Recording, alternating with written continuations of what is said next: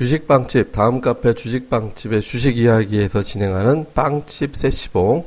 자, 11월 9일자 이제 출발하도록 하겠습니다.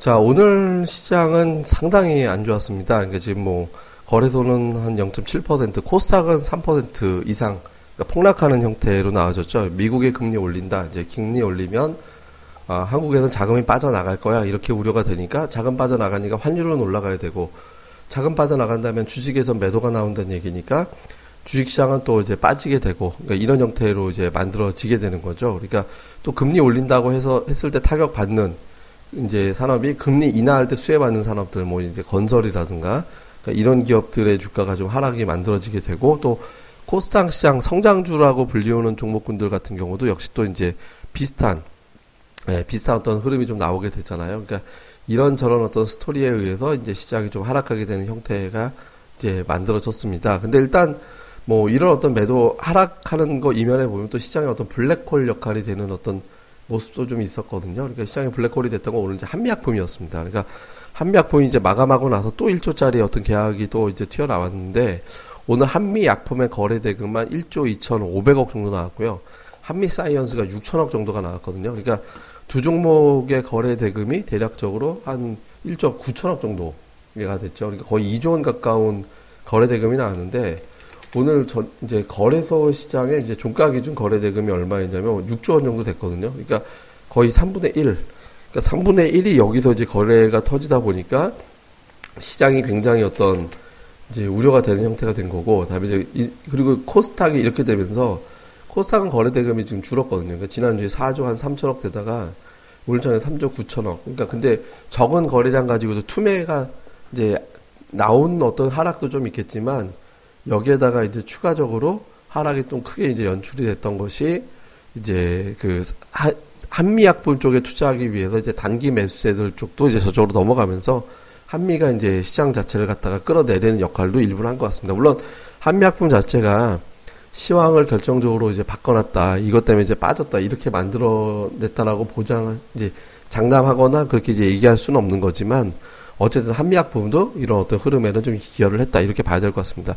그나마 이제 좀 위안거리를 좀 어, 찾아보자면, ADR입니다. 그러니까 하락과 상승 종목수 비율을 나타내는 게 ADR인데요. 이게 보통 20일 이동 평균치 선 기준으로, 20일 평균선 기준으로 80 이하로 내려가면 거래소는 바닥, 코스닥은 75 이하로 내려간 바닥이 나오거든요. 근데 거래소가 오늘 80 이하로 내려갔습니다. 그러니까 이제 보통 이 ADR 평균치가 80 이하로 내려가면은 이제 열흘 이내, 한 일, 빠르면 일주일 이내에 반전하면서 굉장히 상승 종목수가 확 불어나는 징크스가 있고요. 코스닥은 75 이하로 내려가면 거기서부터 하락하는 거 견디면은 금방 올라가는 징크스가 좀 있거든요. 그러니까 이제 요거 지표만 놓고 본다라면은 지금 시장은 어느 정도 바닥이구나라고 인식할 수 있는 거리는 돼요. 근데 이건 어디까지나 그냥 말 그대로 보조 지표일 뿐이니까 이게 이제 그대로 될지 여부는 뭐 추가적으로 다시 또 우리가 좀 내용을 살펴봐야 될 것 같습니다. 자, 그러면 저희가 이제 또 멤버들 연결을 좀 해야 될 것 같은데요. 잠깐 이제 전하는 소식 듣고 멤버들 연결해서 오늘의 시장 얘기 듣도록 하겠습니다.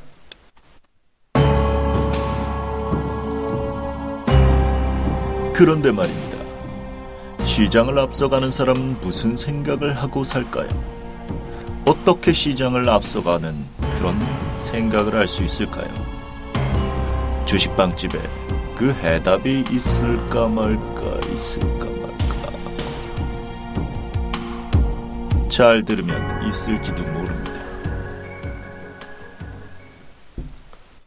예, 자 연결을 통해서 이제 뭐 멤버들 불러보겠습니다. 오늘 오늘 아마 처음에는 다들 못 들어오실 거예요. 그래서 주초에 회의도 있고 또 TV 출연도 있고 그래가지고 이제 다는 못 들어오실 것 같고 한 뭐 두세 분 정도 안녕하세요. 예, 되지 않을까 생각을 하고, 어? 예. 자, 어. 지금 현재 그 제가 지금 불사조님하고 급등전도사님을 합쳐가지고 불도저님이라고 불러냈어요. 둘 합치게 왜 발음이 불도저가 불도저. 나오려고 그러지? 저기 갑자기 좀 헷갈려가지고 자 일단 지금 이제 급등 전도사님 들어와 계시죠? 네, 예. 예, 불사조님도 들어와 계시죠? 대답을 따로 하는 예, 것 들어와 있습니다. 예, 예. 자, 그러면 일단 오늘 시장의 어떤 시황부터 먼저 봐야 될 것 같아요. 먼저 이제 불사조님 먼저 오늘 시장 어떻게 보셨어요? 시장은 뭐, 한마디로 개떡같네. 예. 진짜 뭐라고 해야 될지 참. 아니 빠질 거는 예감은 했어요. 좀 예. 지나서 얘기한 게 아니라 그냥 거래소 쪽은 2,050을 꺼서 한 두세 번 try 하고 못 올라가잖아요. 당연히 이제 2,000까지는 빠져야 되는데 어, 코스닥이 생각한 것보다는 많이 빠졌는데 680선 지지할 줄 알았더니 막 패는 막 물량들이 많이 나오더라고요. 보니까. 근데 저는 뭐 시장에 대해서는 지금 그렇게 뭐 좋은 분위기는 아닌데 이번 주가 마지막 그 조정 가격정이라고 보이거든요. 이번 주가. 어, 그렇기 때문에 뭐 그냥 조금 견디면은 괜찮을 것 같고 수급이 문제인 것 같아요. 수급이 지금 보니까 이제 기관들이 많이 좀 패네요.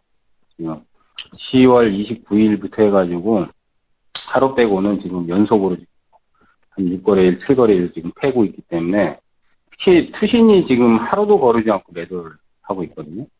10월 14일부터 보니까 HTS 한번 점검을 해보시면 알겠지만 투신에서 단 하루도 안 빼놓고 지금 계속 매도해요. 계속 매도. 이게 이제 수급이 틀어져 버리니까 장이 조금 올라가다가 분위기상 좀 아니다 싶으니까 막 패는 물량들이 막 그냥 막 흘러나오는 것 같은데 이번 주만 잘 넘기면은 뭐 괜찮을 것 같아요. 근데 뭐 실탄이 많으신 분들한테는 기회고 물려주신 분들한테는 조금 조금 힘든 어, 이번 주 좀 상태가 되지 않을까 생각이 되네요. 예. 일단 뭐 이번 주 추가적인 하락의 가능성이 있지만 이제 이번 주 자체가 어쩌면 조정은 피크가 될 것 같다. 뭐 이렇게 의견을 주신 것 같고요. 급등 전도사님은 오늘 시장 어떻게 보셨어요? 네, 정말 좀 생각보다 좀 많이 좀 하락했다고 좀 보이고요. 저는 오히려 오늘 좀뭐 돌아서지 않을까라고 하거든요.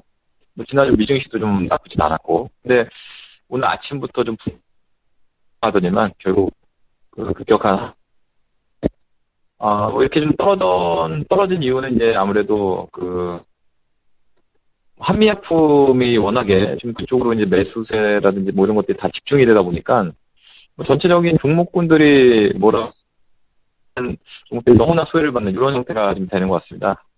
아, 저 시장의 왜곡이 좀 심한 것 같은데, 어, 그리고 중간에 이제 조정이 뭐 나오는 거는 당연한 건데, 오늘 뭐 하락 조정은 정말 너무 좀 예상하기 힘든 그런 장인 것 같습니다. 어쨌든 간에 이렇게 조정이 나왔고, 어, 상한, 그 조정, 어려운 뭐 상승, 이런 것들이 시장에서는 뭐 간혹가다 나오는데, 오늘이 바로 그, 그랬던 날이 아닌가, 이렇게 생각이 되고 있고요.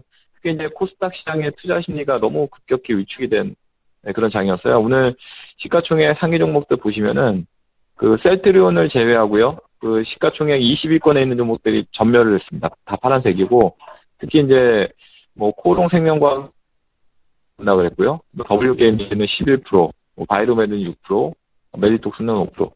이런 식으로 시가총액 최상위 종목군들도 어, 상당히 좀 급격하게 급락하는 그런 장세였기 때문에 매매하기가 너무나 힘든 아니었나 이렇게 생각되고 있고 뭐 당분간은 좀 어렵다라고 생각되거든요. 지수가 좀 뭐 어, 뭐 드라마틱한 반등이 나오진 않는 시장이 좀 뭐 너무 있기 때문에 예.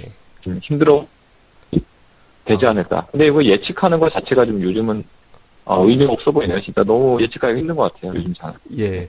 근데 일단 우리가 이제 조금 한 가지 생각을 좀 잘못했, 잘못했다고 해야 되나? 우리가 좀 그보다 세지 않게 봤던 게 뭐가 있었냐면 사실 우리가 한미약품 재료 터질 때 그러니까 금요일 날 재료 노출되면서 이제 소위 말하는 이제 패대기가 나오지 않을까.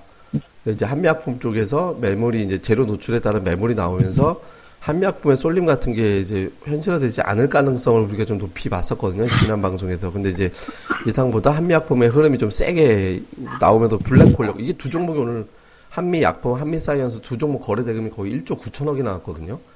근데 거기다 이제 마감하고 나서 재료가 하나 좀 또 나와버리니까 이제 얘네들 이 두 종목의 거래량이 이제 줄어들지 않고는 거래 대금이 줄어들지 않고는 좀 예탁금이 없고 펀드에서도 환매가 되는 상태이기 때문에 그러니까 어느 정도 붙는 종목이 있으면 이제 저 종목 몰, 몰아서 이제 투자하자 뭐 이런 쪽으로 이제 몰려 들어가는 형태가 되니까 이제 시장이 아무래도 이제 조금 더 고전하게 되는 그런 요인으로 이제 작용을 좀 했던 것 같습니다. 이제 벨류아이님이 이제 접속이 되신 것 같으니까 이번엔 또 벨류아이님한테도 의견을 한번 들어보겠는데, 그러니까 오늘 거래소는 표면적으로 지수는 견뎠지만 하락 종목 수가 훨씬 더 많았거든요. 근데 예. 이제 근데 이게 일각에서는 이런 의견도 있는 것 같아요. 그러니까 만기 때까지 그러니까 거래소는 네. 좀 견디다가 오히려 만기 지나고 나서 거래소가 또 폭락하지 않을까 이런 걱정을 하시는 분들도 있거든요. 그러니까 뭐 특히 이제 거래소를 그나마 견딘 게 좀 긍정적으로 봐야 되나요? 오히려 오히려 또 걱정스럽게 봐야 되나요?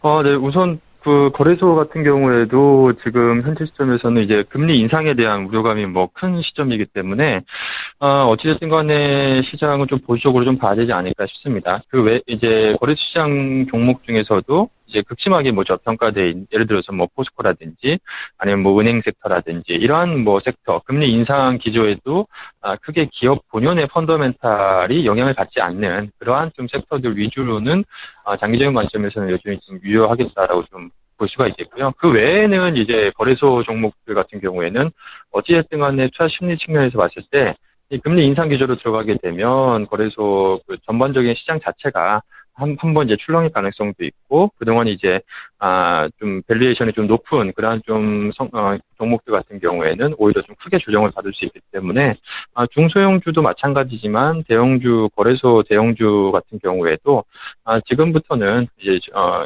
면밀히 좀 조심해야 될 구간이 아닌가 그렇게 좀 보고 있고요. 저는 개인적으로는, 아, 오히려 지금 이제 금리 인상 기조로 이제 넘어가게 되면, 만약에 미국이 다음 달에 금리 인상을 단행하게 되면, 어, 오히려 그동안에 이제 소외됐었던 정말 극심하게 저평가되어 있는 뭐 저PBR, 뭐 저PER 이런 대형주 같은 경우에는 오히려 좀 좋아질 수 있고 그리고 달러 강세로 가고 이제 원화 약세가 이어지게 되면 아, 지속적으로 자동차 섹터 같은 경우에는 아, 실적이 좀 좋아질 수도 있기 때문에 지금 뭐 지난달 10월 판매량도 정말 surprise한 판매량이 보여주고 있는 상황이어서 어, 자동차 그리고 뭐 대표적으로 저 PBR 종목인 뭐 포스코 그리고 은행 섹터 같은 경우에는 뭐 장기적으로 아, 크게 뭐 매크로 환경에 상관없이 어, 좀 관심을 가져도 좋지 않을까 개인적으로는 뭐 그렇게 보고 있습니다. 예, 일단 뭐 시장에 대해서는 조금 아직은 좀 보수적으로 조심스럽게 봐야 된다라는 의견들 주셨고 저 PBR주 중심으로 접근하자 이렇게 이제 판단을 해주신 것 같습니다. 자, 그럼 이제 우리가 여기서 조금 생각을 해봐야 되는 게 이번 어떤 하락하는 장의 형태가 이게 기회냐 아니면은 기회가 아니라 반등이 나오면은 반등 이용해서 또 현금을 만들어서 좀 조심해야 될 구간이냐. 특히 이제 우리가 중소형주 코스닥 갖고 계신 분들한테는 더욱더 중요한 구간이거든요. 그러니까 거래소는 차라리 뭐 외국인이 됐든 누가 됐든 받쳐놓는다 치더라도 중소형주는 지금 예탁금도 없기 때문에 그러니까 어떤 시장이 한번 또다시 이제 밀리기 시작하면 확 빠질 수도 있는 또는 반전하게든 또 불붙을 수도 있는 거잖아요. 근데 지난주에 우리가 기대했던 건 한미약품이 다른 바이오주들을 끌어다가 좀 올려주길 기대했는데 오늘 바이오가 전체적으로 제약주 포함해서 확 올라가지거나 그러진 못했거든요. 그러니까 이런 장에서 혹시 반등이 나온다면 현금화 시켜주는 게 좋은 장인지 뭐 이런 부분들도 고민을 해봐야 될 것 같은데 불사조님은 어떻게 생각하세요? 일단 반등은 이번 주에 별로 그렇게 크게 기대할 거가 없을 것 같아요. 왜냐면 이제 조금 빠지면은 650선 정도까지 아직 하방이 열려 있기 때문에 코스닥 같은 경우. 근데 이제 오늘 하락은 사실 이제 뭐 그동안에 이제 기간 매도가 워낙 셌고 또 투신권이 한 달 이상을 거의 지속적인 매도를 치다 보니까 거기에 이제 개인들만 사들어가고요. 그러니까 이제 매수 주체가 지금 뚜렷하 게 부각이 안 되는 시점에서 예탁금이 또 이제 지금 체크를 해보시면은 22조까지 예탁금이 그나마 일주일 전에 좀 샀다가 다시 20조 초반까지 내려왔거든요. 고객 예탁금이 이렇게 어? 감소하는 추세에서 시장에 앉아져 버리니까 야 이건 또 큰일 나겠구나 하고 이제 뭐 그렇게 팍 패대기 치는 물량들이 좀 많이 나오는 것 같아요. 근데 저는 이제 뭐 결론적으로 말씀드리면 기회라고 봅니다. 기회라고 보는데 이게 이제 종목별로 확산이 안 돼요. 지금 보면 어 우리가 이제 한미약품하고 한미사이언스가 이제 주로 섹터에서 이제 제약바이오가 튀어나갔고 그 다음 이제 몇몇 종목 저번 주 같은 경우 코롱생명과학이 대박내고 바이오의 선두 역할을 했던 어, 종목들이나 제약주 대하제약이 대박내고 그 다음 중해제약이 또 급등하고 일양약품이 급등하고 이제 상반기에 선두권의 업체나 이 주도 대장급 종목들이 먼저 튀어나갔거든요. 그 다음 나머지는 별로 확산 분위기가 안 나오는데 저는 기존은 뭐 변함이 없어요. 하반기 이제 마지막은 아직도 바이오나 제약에서 지수가 바닥을 치면 또 확산이 될 거라고 생각되고 한 가지 오늘 이제 특징적인 부분은 이걸 잘 보셔야 돼요. 셀트리온이 오늘 장중에 마이너스 3%까지 내려갔다가 막판에 돌렸어요. 그러니까 거의 끝날 무렵에 그러니까 이제 셀트가 지금 돌려놨다는 거는 지금 당장은 지수가 올라가기는 힘들 겁니다. 아마. 셀트리온이 지금 매물대에 지금 진입을 해서 7만 한 7천 원 이상에서 어? 8만 원, 7만 7천 원, 8만 원대에서 물려있는 물량이 많아서 당장 뚫고 가긴 힘든데 셀트를 죽이지 않았다는 거는 조만간 지수를 들어올린다는 얘기거든요. 그러니까 이번 주까지는 한 이틀 정도 내에서 만약에 약세 조정이 나오면 그거는 무조건 따라 들어가야 된다고 저는 보거든요. 근데 콜싸게 많이 빠져도 650까지 내릴 것 같진 않아요. 물론 뭐 차트는 별로 의미는 없는데 빠져봐야 내일 내일 만약에 더 빠진다면 저는 질러야 된다 저는 보거든요. 670 이하에서는. 그러면 이제 중반 이후에는 좀 끌어올리겠죠. 근데 이제 주몽상에서 지금 음봉, 장대 음봉이 발생했기 때문에 이번 주는 양봉 전환이 안 된단 말이에요. 그러니까 다음 주를 기대를 해야 되겠죠, 결국은. 근데 중반 이후에서는 저점 매수를 들어가야 된다. 뭐 화요일, 이제 내일 만약에 빠진다면 수요일이나 목요일부터는 약간의 반등을 기대를 하고 저점 매수 타이밍을 잡아도 된다고 보고 개별주들 확산 안 될 거는 거의 확실할 것 같아요. 당분간은. 이런, 이런 분위기라면 선도주 역할을 했던 저 제약 주도주 세타 아니면 셀트리온 아니면 거래소는 삼성전자 대장 역할을 했던 놈들 있잖아요. 그런 놈들을 계속 집중적으로 보셔야 될 것 같습니다. 당분간. 아, 약간 단기적으로 보면 이제 조금 쉽지 않지만 이제 코스닥 셀트리온을 보면서 이제 시장을 좀 판단해 봐야 된다 이렇게 주신 것 같고요.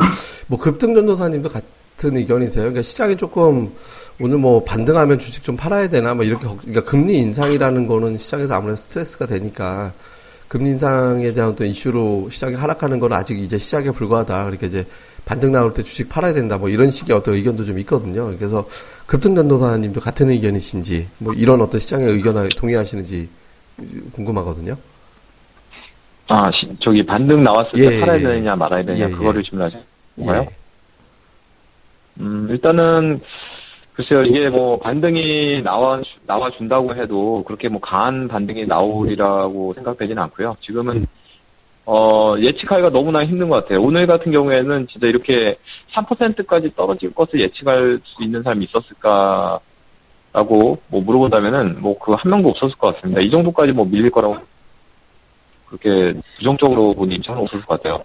그리고 특히나 이제 차트적인 관점 때도 이번에 코스닥 지수의 차트 흐름이 어제까지 그러니까 진 놓고 봤을 때 그렇게 나쁜 흐름이 아니었거든요.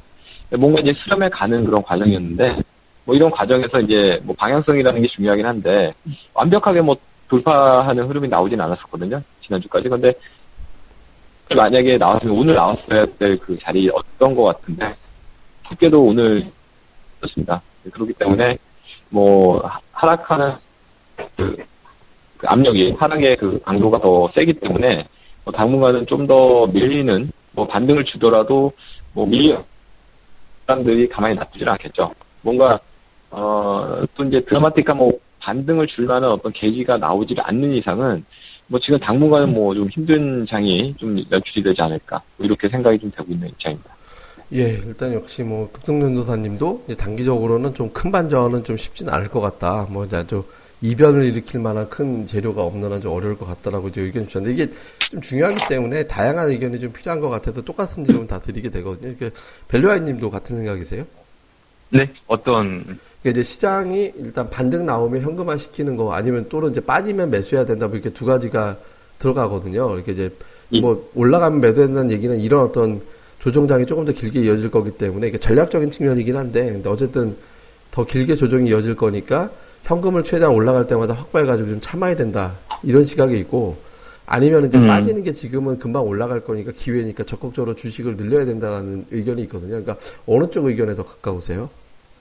저는 뭐 항상 주식 100%뭐 의견이기 때문에 뭐 그 부분은 뭐 얘기할 뭐 아마 저희 카페에 계시는 분들께서는 뭐 잘 아실 텐데 뭐 저는 항상 그 철학이 철학이 마켓 타이밍은 뭐 맞추지는 못하기 때문에 어 어쨌든 뭐 시장이 뭐 올릴지 아니면 뭐 하락할지 그에 대해서 뭐 예측할 수 없는 영역이거든요. 그렇기 때문에 항상 저는 주식 100%로 비중을 뭐 갖고 있는 상황이고 어, 뭐 지금 만약에 주식 비중이 뭐 없으신 분들께서라면 그렇다면 뭐 최근에 주가 하락이 오히려 더 싸게 살 수 있는 기회니까 어, 오히려 뭐 기회가 아닌가 그렇게 좀 보고 있고요. 저는 뭐 지금 시점에서는 단기적인 포트, 단기적인 이제 트레이딩하는 부분은 뭐 저희 그 VIP 빵집 회원님도 아시겠지만 한 종목 빼고는 뭐 지난주에 거의 다 이제 차익 실현을 해서 지금 한 종목 정도 한 종목만 지금 보유를 하고 있고 그리고 이제 장기 포트는 사실 제가 계좌도 열어보지 않거든요. 특히나 오늘같이 이렇게 폭락하는 장은 그 계좌 열어보면 뭐 스트레스만 받으니까. 근데 이제 그 기업에 뭐 문제가 있는지 여부만 확인을 하면 되거든요. 그렇기 때문에 뭐 지금 장기적인 시각에서 보시는 분이라면 만약 현금이 있다. 그러면 뭐 좋은 종목은 계속해서 뭐 더 사야 되는 시기다라고 볼 수가 있겠고요. 그렇지만 단기적인 이제 뭐 시세 차익을 목적으로 trading을 어, 하시는 분들께서라면 지금은 시장이 좀 어렵기 때문에 지금 너무 뭐 많은 종목을 좀 가지고 trading을 하기는 좀 조심해야 될 구간이다라고 좀 보고 있고요. 그리고 무엇보다 어, 금리 인상이 이제 기조로 만약에 가게 되면 다음 달 만약에 미국이 이제 금리 인상이 지금 거의 이제 확실성이 좀 높아지고 있는 상황인데 그러면 이제 올해 같은 경우에는 저금리 기조 속에서 이 중소형 성장주들이 한마디 말해서 득세를 했고 뭐 웬만하면 그냥 사면 뭐 수익을 내기 쉬운 장이었지만 금리 인상 기조로 가게 되면 이 성장주 프리미엄, 성장성 프리미엄 받았던 종목들이 오히려 이제는 프리미엄을 못 받을 가능성이 있기 때문에 아, 성장 그런 높은 성장성이 있는 종목들에 대해서는 아, 특히나 좀 주의가 필요할 시기가 아닌가 싶습니다. 그래서 그런 종목을 가지고 있는, 있으신 분, 예를 들어서 내가 주식을 가지고 있는데, 아, 불안하다. 뭐 이런 주식을 가지고 계신 분이라면 그 분석이 안 돼 있는 주식이거든요. 그러면 그런 주식은, 아, 비중을 좀 지금 줄이시는 게 좋지 않을까. 뭐, 그렇게 뭐 생각을 하고 있습니다. 예, 뭐 사실 이게 금리 인상이 이제 하루 이틀 나왔던 재료가 아니기 때문에 그리고 또 보면 금리 인상 얘기 나와도 지금 중국도 오늘 플러스고요. 그다음에 이제 그 대만 증시는 오전에 잠깐 플러스였다가 이제 뒷부분에서는 밀리긴 했지만 그렇게 심하게 안 빠졌거든요. 그러니까 이제 홍콩도 상승이고 그러니까 한국만 이래요. 그러니까 이제 금리 인상 미, 미국도 정작 이제 올랐고 그러니까 신흥시장 쪽 포함을 해가지고 금리 인상에 반응하는 나라는 우리나라밖에 없다라는 게 조금 독특하다. 그러니까 금리 인상이 핑계가 아닌 아마 그러니까 다른 것 때문에 하락해야 되는데 금리 인상이 좀 빌미가 된 게 아닌가라는 느낌도 좀 있습니다. 그러니까 시장에서 너무 금리 쪽으로 몰아가기보다는 숨겨져 있는 다른 걸 좀 봐야 되지 않나 뭐 이런 생각도 한편으로는 드는 것 같아요. 뭐 요거는 우리가 이제 차차 또 내용을 좀 정리를 해보고요. 자 오늘 뭐 방송을 좀 길게 할 수 있는 날이 아닌 것 같아가지고 뭐 좀 간단하게 좀 마무리 좀 해보려고 하는데 중요한 건 이제 오늘 시장은 하락을 많이 했습니다. 그러니까 이제 대략적으로 지수의 저점이 어느 정도 선에서 나올지도 좀 중요할 것 같거든요. 그래서 지금 이제 세 분한테 동일한 질문 마지막으로 드리겠는데, 그러니까 뭐 양시장 어느 정도 선에서 지지가 돼야 되는지, 다음에 이제 그것과 더불어서 이제 단기 이번 주 이내 어떤 전망과 전략까지 같이 짜보는 걸로 이제 방송을 좀 마무리하겠는데요. 불사님 먼저 지수 어디 정도에서 지지선 찾아야지만 될까요? 우선 1차적으로 중요한 지지선이 어디쯤 있는 거죠? 차트상에서는 뭐, 이제 뭐, 거래소는 이제 121선, 200일선 위치한 자리는 2000, 뭐, 한 20 내외인데, 별로 의미 없는 것 같아요, 이동평 경우에는. 이제, 조정 기간이 길어지면 이동평선 깨고 내려야 가격 매력이 크게 생기기 때문에, 좀 의미를 부여한다면 뭐 2,000포인트 안짝이 될 것 같아요. 왜냐면 60선까지는 거기가 너무 멀고, 60일 이동평선 지금 1970포인트 되니까, 거기까지는 너무, 이제 격이 너무 교차, 어, 많이 벌어져 있고, 일단 2,000선만 지지해준다면은 충분히 박스권은 다시 유지를 해줄 거라고 보이고요. 코스닥은 지금 3개월째 박스권이거든요. 8월달부터. 뭐, 의미 있는 이제 최저점은 610포인트인데, 거기까지는 좀 너무 심하고, 610포인트면 60포인트가 내려가야 되기 때문에, 그렇게 되면 전 종목이 박살나거든요. 650이 좀 의미가 있어요. 650이.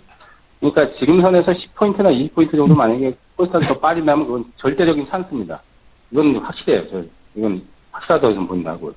650까지 빠지지 않더라도 뭐 10포인트 이상 더 빠지더라도 찬스인데 뭐 이번 주에 이제 낙폭가대로 뭐 좀 끌어올리는 포 패턴은 나오지만은 강하게 이제 어, 어 이제 전체 고점이 698포인트인데 그 전, 전체 고점을 바로 돌리거나 이러진 못하거든요. 하지만 일주일 정도 지나면은 전 살아날 거라고 보고 있기 때문에 그래서 아까 이제 셀트를 잘 보시라는 거예요. 어차피 지수가 죽지 않으면 셀트리온은 죽이질 않아요. 근데 죽이 오늘 이제 상승했다고 해서 셀트리온이 가는 게 아닙니다. 왜 안 죽이냐? 이제 눌러놨다가 이제 이제 지수가 이제 어, 바닥점을 찾으면 그때부터 이제 셀트리가 움직인단 말이에요. 그렇기 때문에 이제 지금 같은 경우 한미 약품이나 한미 사이언스의 거래 대금이 거의 2조에 육박한단 말이에요. 2조면은 개별 종목이 500개를 다 합쳐도 안 된다는 얘기예요. 하루 500 왜냐면 개별 종목 뭐 거래 대금이 많이 나오고 1, 200억 나오지만 적게 나오는 거 1, 20억, 2, 30억밖에 안 나와요. 몇백 개를 다 합쳐도 함의하고 하나를 당할 수가 없어요. 함이 쌓여서 하고 합친다면. 그렇기 때문에 그만큼의 대장 역할이 그만큼 중요하기 때문에 대장을 제가 잘 보시라는 걸 얘기해요. 그리고 바닥에서 제약바이오들이 지금 시세가 안 난 것들이 좀 차트를 뒤져보면 꾸물꾸물해요. 그렇게 나쁜 상황이 아니에요. 장 분위기가 지금 같아가지고 그렇지. 그래서 이번 주는 저는 절대적으로 차트라고 다시 한번 말씀드리고 잘 어쨌든 저점에서 타이밍들 잘 잡아보시기 바라겠습니다. 예, 이번 주는 조금 만만치 않지만 코스닥은 이제 추가적으로 하락이 나온다면 뭐 찬스가 될 수 있다 이렇게 의견을 주셨습니다. 급등 변호사님 또 차트 많이 보시니까 또 지선에 대해서는 조금 더 다, 이제 다양한 시각이 있을 것 같거든요. 뭐 지선 그리고 이제 이번 주 전략 어떻게 세워야 되는지 말씀해 주시죠. 일단 차트 입장에서는 전체적으로 봤을 때는 관망하는 게 맞죠. 왜냐면은 지금 주 추세선이라고 할 수 있는 21선이 이탈을 했거든요. 이게 21선 때가 이, 저기 복귀가 된 시점이 지난 그 코스피를 기준으로 지난 9월 9일 날입니다. 9월 9일 날 어, 21선 위로 올라가고 종가상으로 깨진 적이 없었거든요. 근데 오늘 어, 한 계속적으로 지지가 됐다가 지난번에 뭐 그 9월 말경에 한번 뭐 이렇게 이탈했다가 뭐 그렇지만 이제 장 종가상으로 또 올라섰고요. 그리고 오늘로써 이제 그 뭐 이탈하는 모습이 나왔어요. 그러니까 한 두 달 만에 21선을 깨고 내려간 그런 형태인데 어, 지금은 뭐 이제 그 주의를 하셔야겠죠. 21선이 요주 추세, 그러니까 단기적인 어떤 그 매매를 하는 데 있어서 가장 중요하다고 생각되는 어떤 지지점이라고 할 수 있는 부분인데 이게 이탈을 했기 때문에 당분간은 뭐, 음, 뭐 단등이 나오더라도 종목별로 물론 차이는 있겠지만 뭐 제한적인 반등이라든지 이렇게 될 수밖에 없는 그런 입장입니다. 그렇기 때문에 어, 주의를 많이 하실 필요가 있을 것 같고 그리고 오늘 특히 이제 코스닥 시장 얘기를 안 할 수가 없는데 코스닥이 오늘 장대 음봉을 맞았어요 또 코스피 코스피보다는 코스닥이 더 어, 두분 타격을 많이 받았는데 어, 코스닥 같은 경우는 21선의 추세가 뭐 그렇게 의미 있지는 않습니다. 올라가는 추세가 아니고 옆으로 횡보하는 추세이기 때문에 계속 왔다 갔다 박스권 형태로 어, 진행이 되고 있었던 상황이기 때문에 그렇게 그, 그 코스피보다는 뭐 21선 깼다고 해서 큰 의미를 부여하기는 어렵지만 그거 그거 말고 장대 음봉을 맞았다는 게 저는 좀 많이 마음이 아프거든요. 그 이게 이제 장대 음봉을 맞고 지난번에 전 저점 때까지 이게 이탈을 했기 때문에 어, 아무래도 코스닥 시장도 어, 더좀 위축이 되는 그런 형태로 좀 진행이 될 가능성이 높습니다. 그래서 뭐 만약에 현금을 가지고 계시다면 당분간은 좀 쉬어야 될 것 같아요. 한 뭐 일주일 동안 어디 뭐 놀러 갔다 오시는 게 낫지 않을까 생각될 정도로 당분간은 좀 쉬는 게 낫겠고 지금 뭐 기술적으로 차트를 찾아서 매매를 하려고 그게 차트가 뭐 지지선 지지 받고 이렇게 움직여줘야 되는데 뭐 변곡이 될 수 있는 자리에서 그 변곡점이 깨져버리니까 그냥 쪼르륵 하고 밀려버리는 그런 패턴이 너무나 많거든요. 그러니까 뭐 기술적인 어떤 변곡점을 찾아 들어가기도 어려울 뿐더러 어, 좀 매매하기가 좀 상당히 까다롭습니다. 이럴 때는 이제 방법이 뭐냐면은 강한 종목도 있잖아요. 시장에서 강한 종목들. 이를테면 뭐 한미약품 같은 경우에 뭐 최고 강한데 이런 종목들이 뭐 장중에 뭐 이렇게 조금 눌리면은 뭐 매수하고 이렇게 매도하고 하는 이런 아주 초단기적인 그런 매매가 어, 아주 바람직한데 이것도 뭐, 가, 뭐 쉽지만은 않습니다. 솔직히. 그래서 매매가 너무나 까다로운 그런 장세이기 때문에 어, 지금은 뭐 제가 볼 때는 좀 쉬어야 된다. 당분간은. 그러니까 뭐 이런 흐름이 뭐 빠르면 뭐 내일이어도 당장 뭐 전환이 될 수도 있겠죠. 그렇지만 보편적인 시각으로 봤을 때는 뭐 이번 주는 뭐 거의 좀 힘들지 않을까 이런 생각을 좀 하게 되는 것 같습니다. 예, 이번 주 전체적으로 약간 좀 조심하자. 차라리 이제 현금 있다면 조금 쉬었다가 일주일 정도 후에 보자 뭐 이런 쪽 취지로 말씀해 주신 것 같고요. 밸류아이님한테는 조금 질문을 바꿔서 말씀드릴게요. 뭐 이제 그 시장이 밀려 내려갈 때 이럴 때 조금 안정적이면서도 연말까지 노려볼 만한 종목은 오히려 이제 매수 대상이 될 수 있다고 생각하거든요. 그러니까 쉰다 하더라도 오히려 그런 종목은 또 투자 포인트가 나올 수 있을 것 같은데 지금 이럴 때 하락이 여기서 적극적으로 담아야 되는 우선순위 되는 종목들은 어떤 게 있을까요? 역시 또 아까 말씀해 주신 그런 종목들이 될까요? 한번 또 짚어 주시죠. 네, 그렇죠. 뭐 지금 한마디 말해서 뭐 엄청나게 지금 저평가되어 있는 종목들, 뭐 자산주라든지, 뭐 배당, 뭐 고배당주라든지, 뭐 이런 종목들은 오히려 안전판 역할을 할 수 있기 때문에 뭐 장기적인 관점에서 보자라고 한다면 그런 종목들을 오히려 담을 좀 기회라고 좀 보고 있고요. 개인적으로는 뭐 지금 대형주 가운데서는 그 오늘 저희가 이제 카페에도 잠깐 뭐 저희 수다방에 좀 얘기를 했었지만 아, SK텔레콤 같은 경우에 지금 배당 수익률이 거의 한 4.23%에 육박하기 때문에 어, SK텔레콤도 최근에 좀 어, 낙폭도 좀 과대했고요. 그래서 배당 매력이 높기 때문에 한번 어, 관심을 가지시면 단기적으로 좀 좋지 않을까 개인적으로 생각하고 있고요. 오늘도 뭐 시장은 빠져도 SK텔레콤 한 1% 정도 상승을 한다는 점에서 봤을 때 당분간은 좀 좋지 않을까 그렇게 좀 보고 있습니다. 지난주에 제 컨퍼런스 콜을 그 좀 다시 그 아, 제방을 좀 들었는데 아, 굉장히 올해 배당금도 지금 작년에 한 9,400원 정도였는데 올해 한 만 원으로 지금 늘릴 가능성이 있기 때문에 어, 굉장히 좀 배당 매력이 좀, 아, 좀 기대가 되지 않나, 그렇게 좀 보고 있고요. 아, 그리고 전반적으로 시장이 지금, 지난주까지는, 그 심플하게 좀 봐, 봐야 될 것 같아요. 지난주까지는 이 삼성전자로 쏠림 현상이 갔다라고 한다면, 지금은 이제 한미약품으로 지금 쏠림 현상이 가버렸거든요. 그래서 오늘도, 아, 제가 카페에 오늘, 저희 수다방에 뭐 잠깐 뭐, 그, 얘기를 하긴 했지만, 아, 한미약품의 그 공매다, 공매도 그 대차 상환액이 좀 폭증을 하면서 한미약품이 뭐 상한가 갈 줄은 정말 누구도 몰랐거든요. 그렇기 때문에 이 대차 상환액이 폭증하면서 이제 뭐 추가 공매도 위한 그 실탐이 필요하니까 그것 때문에 아, 이제 그 한미약품 제외한 한마디로 주변주들, 바이오 섹터 같은 경우에 뭐 다 매도를 한 게 아니냐, 뭐 그렇게 얘기들이 오늘 많이 좀 시장에 나왔었는데, 아, 그 부분이 좀 신빙성이 좀 가장 좀 크지 않나 싶고요. 오늘도 어, 바이오 제약 섹터를 보면 상승 종목이 한 20종목, 그리고 하락 종목이 거의 100종목이기 때문에 사실상 뭐 한미약품, 한미사이언스 제외하고는 뭐 상승하는 종목이 거의 없다라고 좀 볼 수가 있겠고요. 결국에는 한미약품, 한미사이언스의 이제 상승세가 좀 이제 완화가 되느냐, 이제 한미약품, 한미사이언스가 아, 급등이 이제 멈추느냐 여부가 결국엔 코스닥 시장의 좀 반전이 중소형주 반전이 좀 오지 않을까 싶고요. 그러한 관점에서 봤을 때는 블로크님께서도 그 시황에서 말씀해 주신 것처럼 지금 뭐 블로그님 보시는 그 지표들도 어느 정도 바닥권에 와 있는 상황이고 실상 뭐 중소형주들이 뭐 악재가 있어서 빠진다기보다는 한미약품 쪽으로 워낙에 지금 그러니까 모든 돈이 몰리다 보니까 그 외의 종목들이 그냥 흘러내리는 거거든요. 그렇기 때문에 뭐 제가 봤을 땐 저는 크게 어, 우려할 일보다는 오히려 그동안 좋게 봤던 종목들 같은 경우에는 아, 저점 매수에 좀 기회로 좀 활용할 필요성이 좀 있지 않을까 개인적으로 뭐 이렇게 생각을 하고 있습니다. 가장 큰 그 이유가 아, 한미약품이 오늘도 3시 그 장 마감하고서 바로 또 공시가 나왔잖아요. 그 얀센과 뭐 1조 규모 뭐 얘기가 그 아, 1조 규모 뭐 계약 체결 그 공시가 나왔는데 근데 어, 어, 잘 아시겠지만 저 같은 경우에 사실 바이오 제약 섹터로 관심이 없고 투자도 하지 않고 크게 관심이 없거든요. 근데 저 같은 사람도 한미약품, 한미사이언스에 대해서는 올해 크게 이제 세 가지 계약이 나올 그 한마디로 해서 기대감이 있다라는 건 알고 있었어요. 그러니까 첫 번째가 퀀텀 프로젝트였고요. 그게 한 3조 정도로 예상을 했었고 그 다음에 나올 나올 만한 게 비만 관련해서 이 오늘 오늘 공시 나온 거죠. 그 얀센 관련한 이 내용이었고 그다음 마지막 하나는 저도 잘 기억이 안 나는데 뭐 규모는 작기 때문에 크게 뭐 의미는 없는 부분이고요. 근데 이제 그맨 처음으로 말씀드렸던 퀀텀 프로젝트는 한 3조 정도 예상했는데 한 5조 정도 수준으로 지금 예상치를 뛰어넘는 거를 지금 아, 계약을 성사를 하면서 이제 한마디 말해서 주가가 이제 상한가를 간 원인이었죠.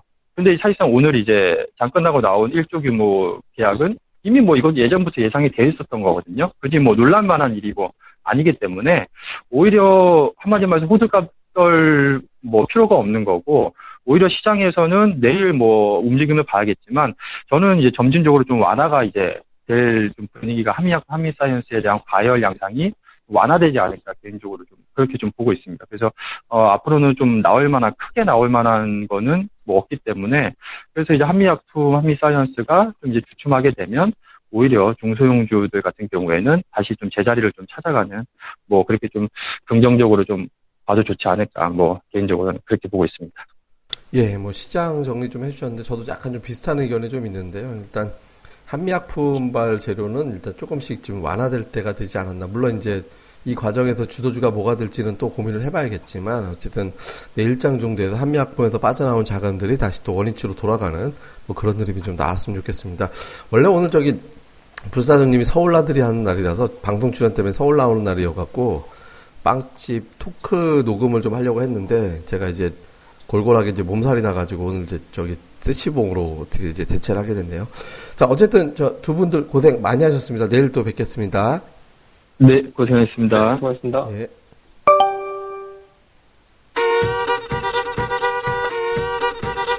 아이고 배야 아이고 배야 아이고 배야 아이고 배야 아 주식 빵집이 그렇게 잘 나간다면서 어우 이구 배 아이고 배 손절 손절 손절 손절 이 소리는 급등 전도사가 시골 마을을 미친 듯이 돌며 손절을 외치는 소리입니다. 손절 손절 손절 손절 손절 시장의 소리를 찾아서 주식빵집과 함께합니다. 손절 손절 손절 손절 손절 손 예, 이렇게 해서 저희가 이제 어, 세시봉 이제 대충 이제 녹음을 좀 해봤는데요. 지금 대체적으로 좀 조심스럽다라는 시각이 계속 있는 것 같습니다. 그러니까 시장의 어떤 분위기, 뭐 전체적으로 좀 조정이 많이 나오고 있고, 또 다음에 이제 수급에서도 딱히 어떤 매수체가 없다 보니까 좀 빠져 있는 상태 이게 좀 나오고 있는데요. 근데 다만 이제 좀 다양한 시각을 위해서 좀 전달해드리고 우선 저희가 첫 번째로는 한미약품이 오히려 코스닥의 예탁금을 좀 끌어오지 않을까라는 기대감을 이제 지난주에 방송에서 말씀을 드렸었거든요. 근데 이제 일단 지난주 금요일에는 좀 비슷한 모양새를 갖추는가 했습니다만 바이오를 좀 실제로 땡겨 왔었죠. 근데 오늘 장에서는 오히려 블랙홀이 돼버리는 너무 너무 과한 거래량이 나오면서 블랙홀이 되면서 이제 저희가 예상했던 거하고 조금 다른 그림이 좀 나왔던 것 같은데 어, 어쨌든 이 부분은 뭐 저희가 이제 예상을 갖다가 하기보다는 좀 보면서 또 추가적으로 좀 판단을 해봐야 될 것 같습니다. 근데 일단 보여지는 현상 그대로 놓고 보면 금리 인상 부담 그리고 수급에서는 한미약품의 신드롬 뭐 이런 것들이 이제 영향을 준 걸로 보여지는데 내일장에도 이 부분들이 좀 완화가 돼준다면 저는 뭐 이제 ADR 지표 그러니까 이제 증권사에서 이제 설명으로 나오는 시황에서 안 나오는 지표죠. 그러니까 ADR 지표는 하락과 상승 종목수의 비율. 근데 이게 21일 평균치가 이거는 뭐 100을 기준으로 상승 종목이 100개고 하락 종목이 80개다. 이러면 ADR은 이제 120이 되고요.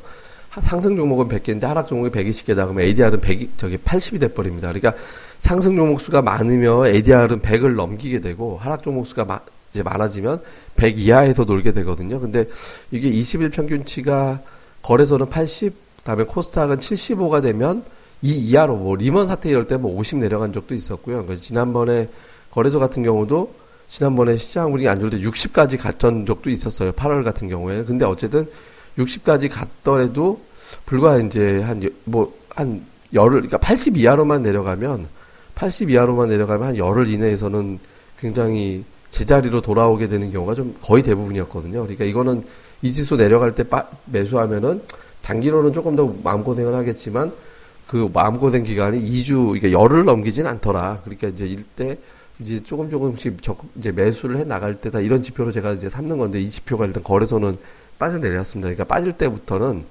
조금 조금씩 하락하는 걸 받아 먹어도 되는 구간에 진입해 왔다라는 점에서 좀 해볼만 하고요. 코스닥은 여기서 한 번 정도 더 빠지면 75 기준이 내려오게 되거든요. 그렇게 되면 좀 물량을 담아볼 만한 위치가 아닌가라고 생각을 합니다. 그리고 또 한 가지는 이제 금리 인상에 대한도 우려감이 있긴 하지만 그 새로운 재료는 어쨌든 아니잖아요. 그러니까 이제 새로운 재료는 아니다라는 점, 다음에 이제 금리 인상은 자금이 빠져나간다라는 측면인데 중국과 유럽에서는 자금을 투입을 하는 형태가 나오고 있으니까, 그러니까 자, 물론 이거는 예상, 그러니까 이렇다라는 다양한 시각일 뿐이고 어떻게 반응할지는 우리가 결론을 보고 얘기를 해야 되는 거죠. 근데 그 결론을 봐야 되겠지만 만약에 반전한다면 중국의 지표가 좋아져서 이번 주에 중국 지표가 좀 많이 나오죠. 그러니까 중국의 지표가 좋아서 어 중국이 작년도부터 경기 부양한 게 이제 먹히기 시작하네 이렇게 되고 또 생각해 보니 유럽과 중국은 계속해서 돈을 풀겠네라는 쪽으로 반전시킬 가능성이 있고 그게 이제 대기하고 있는 이제 호재라고 봐야 되거든요. 그러니까 양쪽을 다 열어두면서 그 바로미터로 보는 건 역시 외국인들의 선물 동향이 될 겁니다. 그러니까 오늘 장에서도 기존의 어떤 매도 하락할 것이다라고 한 지난주에 한 이틀 정도 매도했던 거를 다 청산을 하면서 신규 매수 상승할 거예요라고 베팅한 건 아니지만 하락할 거예요라고 베팅했던 걸 대부분 다 후, 이제 철수하는 그런 움직임이 좀 나왔거든요. 근데 요게 이제 내일장에서 다시 매도로 나오는지 내일장에서 매도로 나오지 않는다면 금리 인상발 어떤 우려감은 요걸로 어느 정도 이제 제로가 됐다. 그냥 기존의 박스권 정도 유지한다. 이렇게 봐야 될 거고 이게 만약에 이제 매수가 안 나온다면 2천을 깨고 이제 지지선을 찾으러 내려갔다가 이제 그 다음에 지지선 잡고 다시 올라오는 형태가 될 거라고 봐야 될 것 같습니다. 그리고 또 한 가지는 이제 희한한 징크스가 있는데요. 그러니까 미국의 국채 발행이 일주일에 두 건 이상 있는 주간에는 시장이 별로 안 좋았습니다. 그래서 제가 카페, 저희 카페는 이제 다음 카페입니다. 주식방집의 주식 이야기. 다음에 있는 주식방집의 주식 이야기라는 카페인데 제가 이제 주간 브리핑 올려놓을 때 뭐라고 했냐면 이번 주 시장이 안 좋을 거다. 그러니까 왜냐하면 미국의 국채 발행이 이번 주 수요일 금요일 이틀 동안 진행이 되거든요. 그것도 이제 규모가 큰 10년물, 30년물 이런 게 진행되기 때문에 그러니까 미국의 국채 발행이 있을 때는 자금의 수요가 좀 그쪽으로 빨려 나가는 게 좀 있고 그리고 미국의 국채가 인기가 좋기 위해서는 금융시장이 좀 흔들려 주는 게 좋거든요. 그러니까 이런 것들 때문에 이제 시장이 좀 휘둘릴 가능성이 있었어요. 그러니까 이번 주는 어차피 좀 눌리는 장이었다라고 본다라면 뭐 요거 고비만 잘 넘기면 또 이제 또 반전할 수도 있으니까 하락할 때 또 이제 뭐 무조건 종목을 들고 있는 것보다는 조금 더 내용이 좋은 기업들 중심으로 좀 현금 비중을 좀 이동시키는 포트를 이동시키는 예, 그런 전략으로 가시는 게 좋을 것 같습니다. 예, 아유 제가 오늘 좀 재밌게 하고 싶었는데 제가 좀 주말에 그 골골대고 지난주 주, 주중간 이후부터 굉장히 많이 좀 심하게 알아가지고 예 그래가지고 이제 조금 이제 정신이 몽한 상태로 이제 진행을 했던 것 같습니다. 또 평소보다 재미가 좀 덜한 점 좀 양해를 좀 부탁을 드리겠고요. 그리고 저희 그 댓글에 이제 몇몇 분들 의견을 좀 주셨는데 그건 저희가 이제 어 이렇게 얘기했는데 좀 전략이 바뀐 것 같아요라고 얘기를 해주신 의견들이 있으시더라고요. 그래서 제가 그런 의견은 좀 해명할 건 해명 잘하고 다음에 또 저희가 잘못한 게 있으면 그 부분에 대해서 저희가 잘 다시 이제 잘 다듬어 가지고 보다 좀 듣기 편안한 방송, 깔끔한 방송으로 진행하도록 꼭 약속을 드리겠습니다. 많은 정보 주시고요. 그리고 저희 그 방송에 대한 별표, 팟빵에 대한 별표도 좀 많이들 주셨으면 좋겠습니다. 그리고 저희 또 카페, 다음 카페 주식방집의 주식 이야기 많이들 방문도 부탁드리겠습니다. 예, 자 그러면 또 저희 오늘 날짜 세시방은 이렇게 마무리하고요. 저희 또 이제 음악 들으면서 이제 슬슬 이제 또 내일 준비를 하겠습니다. 예, 감사합니다.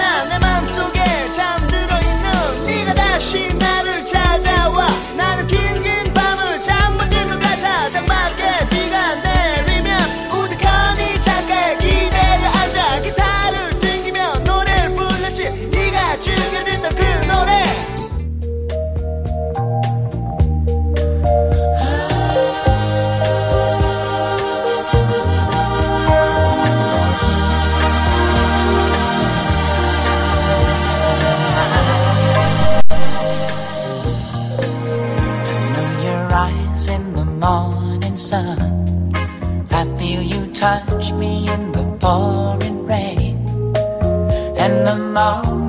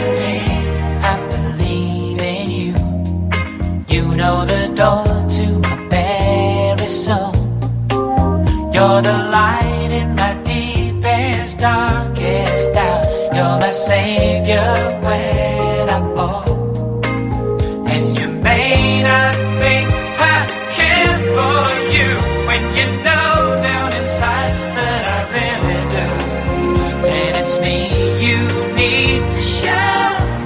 How deep is your love?